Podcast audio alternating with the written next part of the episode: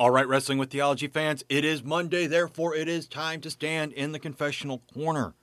And this week we have a treat for you.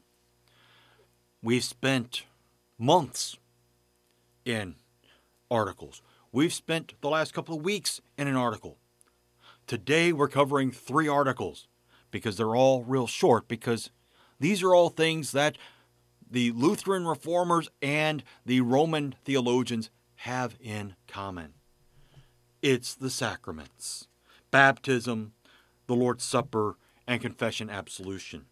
Now, again, we'll come back around to confession absolution again later on in the apology, but here we have simply the basics of them. So we're going to cover Articles 9, 10, and 11 of the Apology of the Augsburg Confession. So we'll start with Article 9.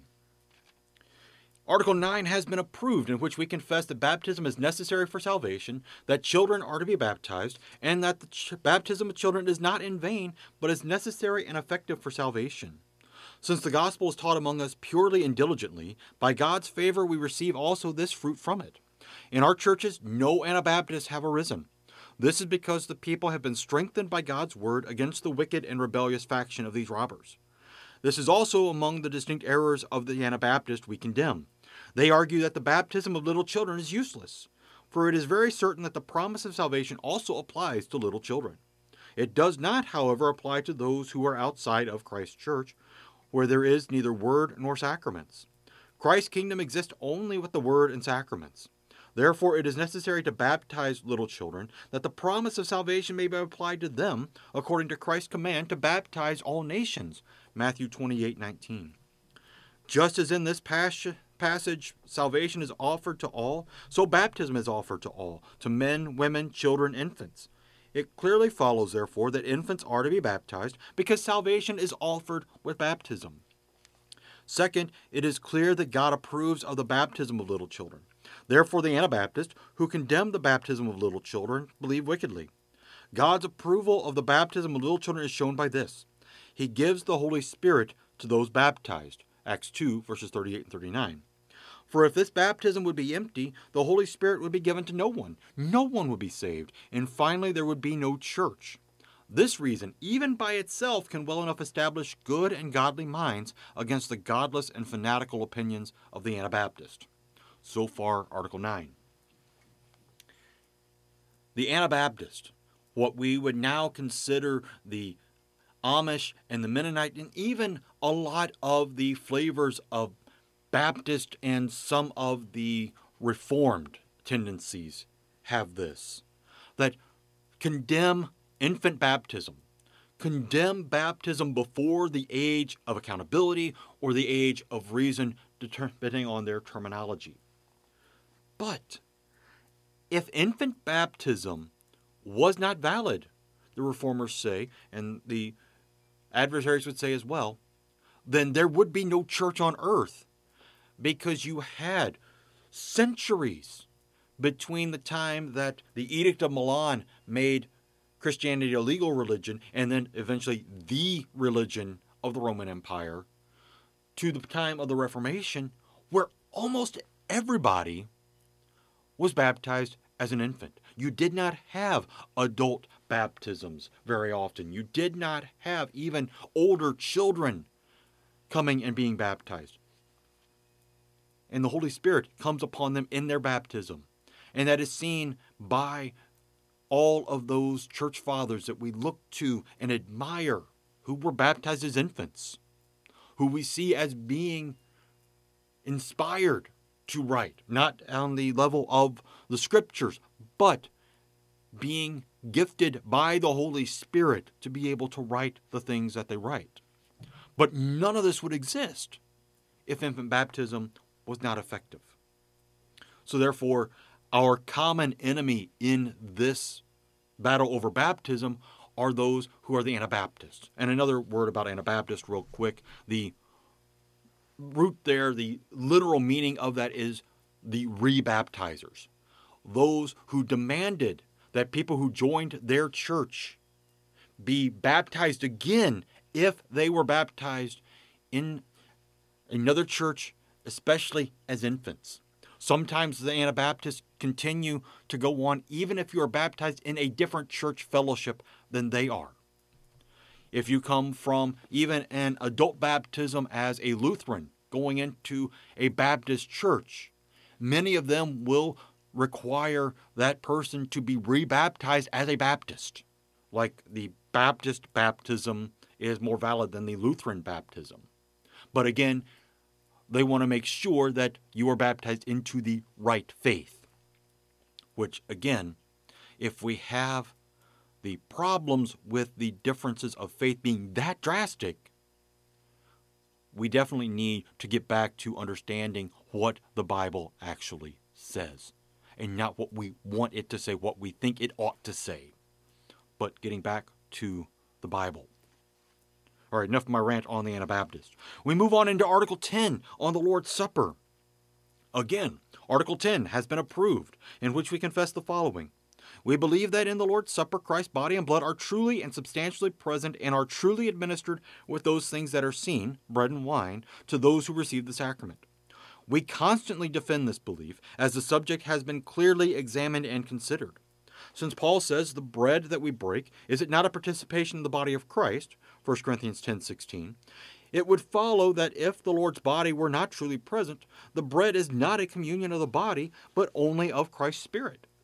We have determined that not only the Roman Church affirms Christ's bodily presence, the Greek Church now also believes, and formerly believed the same. Their canon of the Mass testifies to this. In the canon, the priest clearly prays that the bread may be changed and become Christ's very body.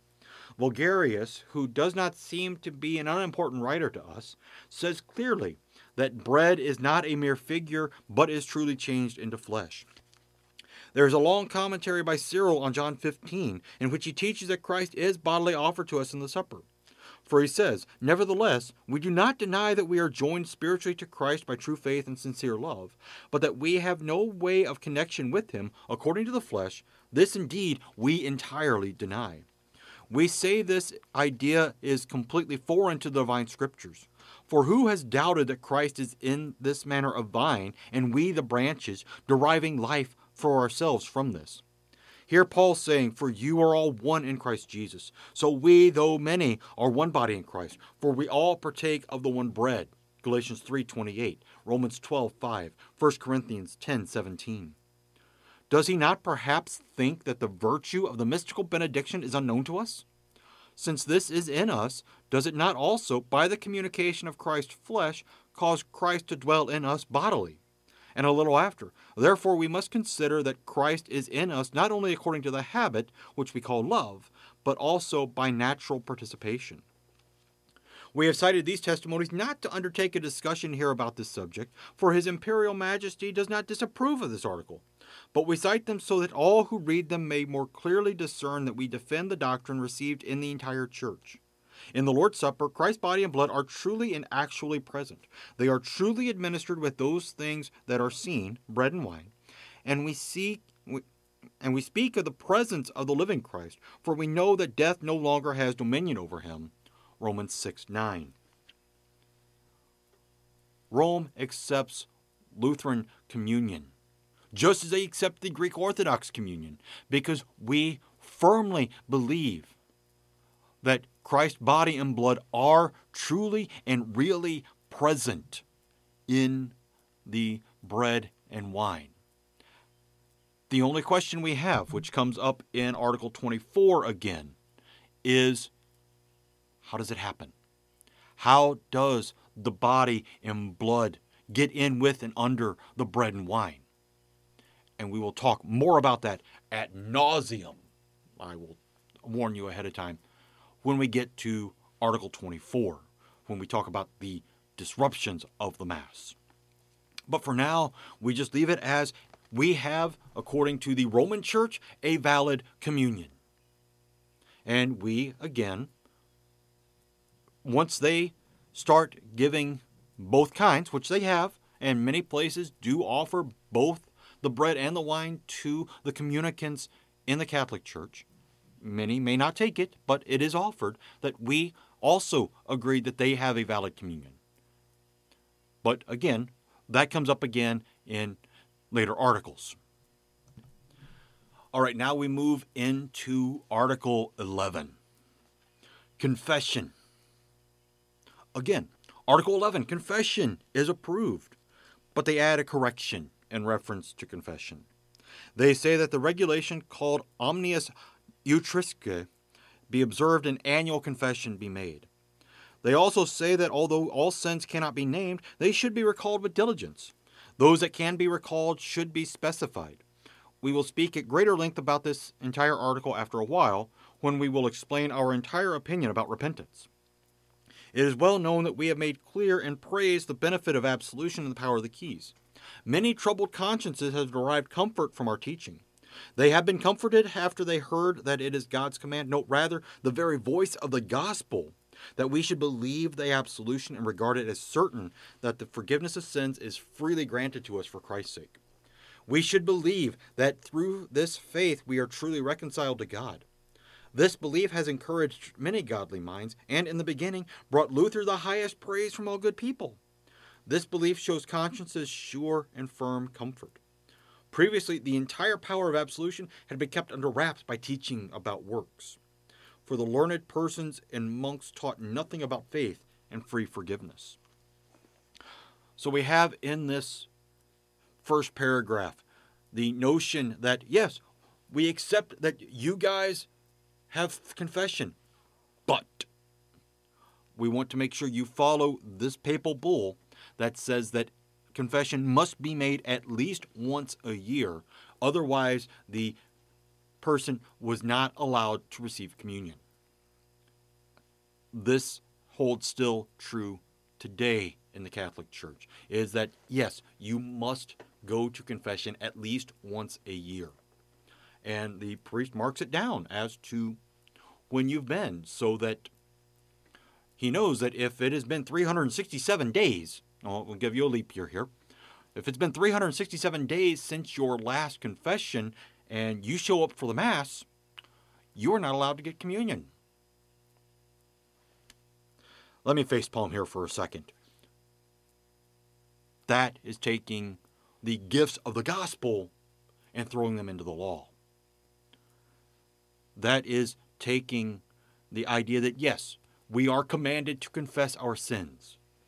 But again, that same one understands the or that same papal bull says that you must name every sin. And he says, we'll talk about that when we get to repentance, which is Article 12 next week, and further on down through many of the other abuses of the articles.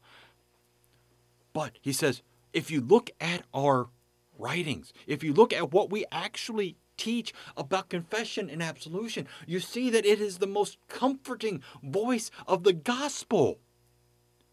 And many people have been given comfort in knowing that, yes, their sins are forgiven. Not because they have done so many Hail Marys or so many Our Fathers or have done this or that pilgrimage or good work or whatever, but because the pastor can say, in the stead and by the command of my Lord Jesus Christ, I forgive you all your sins in the name of the Father and of the Son and of the Holy Spirit. That is what brings the gospel to people. That is what brings a troubled conscience peace. All right, we move on into paragraphs 60 to 62, which are still numbered back from Article 7 as they just simply bring that through as these articles just attach on to what is the church. Because what does the church do? It administers the sacraments, it preaches the gospel. So we continue on. Concerning the time, certainly most people in our churches frequently use the sacraments, absolution and the Lord's Supper, during the year. Those who teach about the worth and fruit of the sacrament speak in a way that invites the people to use the sacraments frequently. There are many writings by our theologians about this subject that the adversaries, if they are good men, will undoubtedly approve and praise. Excommunication is also pronounced against the openly wicked and the haters of the sacraments. These things are done both according to the gospel and according to the old canons. A fixed time for confession is not prescribed because all are not ready in the same way at the same time. Yes, if all were to come at the same time, they could not be heard and instructed in order. The old canons and fathers do not point a fixed time. The canon speaks only in this way. If any enter the church and be found never to commune, let them be taught that if they do not commune, they come to repentance. If they come if they commune, if they wish to be regarded as Christians, let them not be thrown out. If they fail to do so, let them be excommunicated. Christ, or Paul, says that those who eat unworthily eat judgment to themselves. 1 Corinthians 11:29. So the pastors do not force those who are not qualified to use the sacraments. The sacraments, especially absolution and the Lord's Supper, those that are repeated over and over again, provide the fruit that encourages and invites and promotes the more frequent use thereof. This is what we sometimes lose sight of in 21st century Christianity is that especially we get to a point where it's like, okay, I've had communion, I'm good for forever if I want it to be. Like we have control over how long communion lasts, which is a different question altogether. But the point is, those people come to despise the very things that are supposed to bring them the great comfort of the gospel. And that is where excommunication comes in. It is not a wonderful process to go through. It is not fun to tell somebody, no, you are no longer able to receive the Lord's Supper in this place. Because nowadays, we think it's our right because it should be just like we get the right to vote and to bear arms and to do certain things depending on our ages, that it is our right to do that. That the same thing should happen in the church. But the church operates through the gospel, but also in good order, having to make sure that the gospel is not trampled on, because that is what the Reformation was all about in the first place, is making sure the gospel was no longer trampled on. And that is what we seek to do, especially when we come to confession, is that you can't say, okay, we're going to have confession on May 15th. And everybody comes in. Because not everybody's ready to make confession on May 15th. They may not be ready till May 16th. They may not be ready till November 15th. They may not be ready till the following April. No, we don't put a specific time where we demand, nor do we actually demand that people come to confession. But we have it at the beginning of the divine service. We can argue over that a different time as to whether the goodness or badness of it, but also still have private confession absolution, which is what the article is primarily talking about. That yes, we do offer times, especially during Advent and Lent as we prepare for Christmas and Easter, for people to come and to make use of it. We don't force anybody. We simply say it is available if you want it.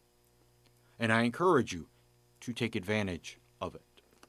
All right, let's finish off this article here. What we have in this edition as paragraphs 63 to 67. Concerning the enumeration of sins in confession, people are taught in such a way as to, not to trap their consciences. It is helpful to familiarize inexperienced people to name some things in order that they may be more readily taught. We are now discussing what is necessary according to divine law. Therefore, the adversary should not quote for us the regulation omnis utriusque, which we already know, but they should show from the divine law that naming, complete naming of sins is necessary for obtaining their forgiveness. The entire church throughout all Europe knows that sort of snares this point of the regulation has cast upon consciences by commanding that all sins be confessed. The matter was only made worse by the summist who collected the circumstances of the sins and added their own ideas. What mazes there were! How great a torture for the best minds! The immoral and ungodly were in no way moved by these instruments of terror. Afterward, what tragedies did the questions about one's own priest stir up among the pastors and brethren, who then were by no means brethren when they were warring over jurisdiction of confessions? We believe that according to divine law, a complete listing of sins is not necessary. This is also pleasing to Panoramitus, and very many other learned legal scholars. Nor do we want to burden the consciences of our people by the regulation. We judge it to be like any other human tradition. They are not acts of worship necessary for justification. The regulation commands that we do something impossible, that we should confess all sins. However, it is clear that most sins we neither remember nor understand, according to Psalm 19:12, who can discern his errors? If the pastors are good men, they will know to what extent they should examine inexperienced persons. But we do not sanction the torture of the summist. It would have been more tolerable if they had added one word about faith which comforts and encourages consciences. About this faith, which obtains the forgiveness of sins, there is not a syllable in so great a mass of regulations, commentaries, summaries, or books of confession. Christ is nowhere read there. Only the list of sins are read. The greater part is occupied with sins against human traditions. This is most useless. This doctrine has forced many to despair. Godly minds were not able to find rest because they believed that by divine law listing was necessary. Yet they experienced that it was impossible. Other faults of no less importance cling to the doctrine of the adversaries about repentance, which we will now recount. All right, it's great and wonderful that he jumps into, yeah, we're going to summarize this. And then, oh, yeah, by the way, we're going to talk about repentance now in Article 12. But we'll keep in confession and Article 11 for this week and the main things. No, you do not have to list every sin you have done since the last time you went to confession because you can't do it. This is why we have in the confession that we have sinned in thought, word, and deed by things that we have done and things that we have left undone. There are things that we know that we have sinned. There are times where we have not done things or done things that we didn't know we were sinning and we didn't know the complete ramifications of our actions. And yes, we confess those sins too. Not through the listing in private confession absolution, but by the Lord's Prayer forgive us our trespasses. It doesn't say forgive us our trespasses that we remember or that we have listed, but it has all of them there. Forgive us our trespasses as we forgive those who trespass against us. And it's just wonderful how he summarizes this. If the pastors are good men, they will know to what extent they should examine inexperienced persons. Yes, when you go to confession and you're not really sure what to confess, yes, the pastor can ask questions. The pastor can see, okay, have you had an issue with anger? Have you had an issue with lust? Have you had an issue with coveting? But it is not to go through and detail all that out. And that is what the problem was with all the stuff on confession in the medieval church. I mean, listen to it again. About this faith which obtains the forgiveness of sins, there is not a syllable in so great a mass of regulations, commentaries, summaries, or books of confession. Christ is nowhere read there only the list of sins are read. When the when the Roman theologians and the summists and the scholastics come up with all of their things on books of confession, what do they talk about? They talk about the sins. They don't talk about forgiveness. They don't talk about faith and mercy and grace. They talk about what you have done and what you have not done. They talk about you, you, you, you, you, pointing the finger like the law always does, accusing you of not being good enough for God. And you have to say, yeah, I'm not good enough for God. I will never be good enough for God except by His grace when I receive His forgiveness, whether in the words of absolution or in the body and blood of my Lord and Savior Jesus Christ in the Lord's Supper. Then I can say, yes, I am good enough for God. And then, yes, we take pride in that, and then we just completely botch it all over again. Which is why we use these frequently, so that we may continually be given that opportunity for God to forgive us, for us to accept that forgiveness. All right, that's it for this week. We have covered baptism, the Lord's Supper, and confession absolution this week. All right, next week we get to start trudging through repentance which is the second longest article in the Apology. So we'll be there for a few weeks as well. But Until then, this is Pastor Doug Minton, standing in the confessional corner, wishing you God's richest blessings as you wrestle with theology this week. Amen.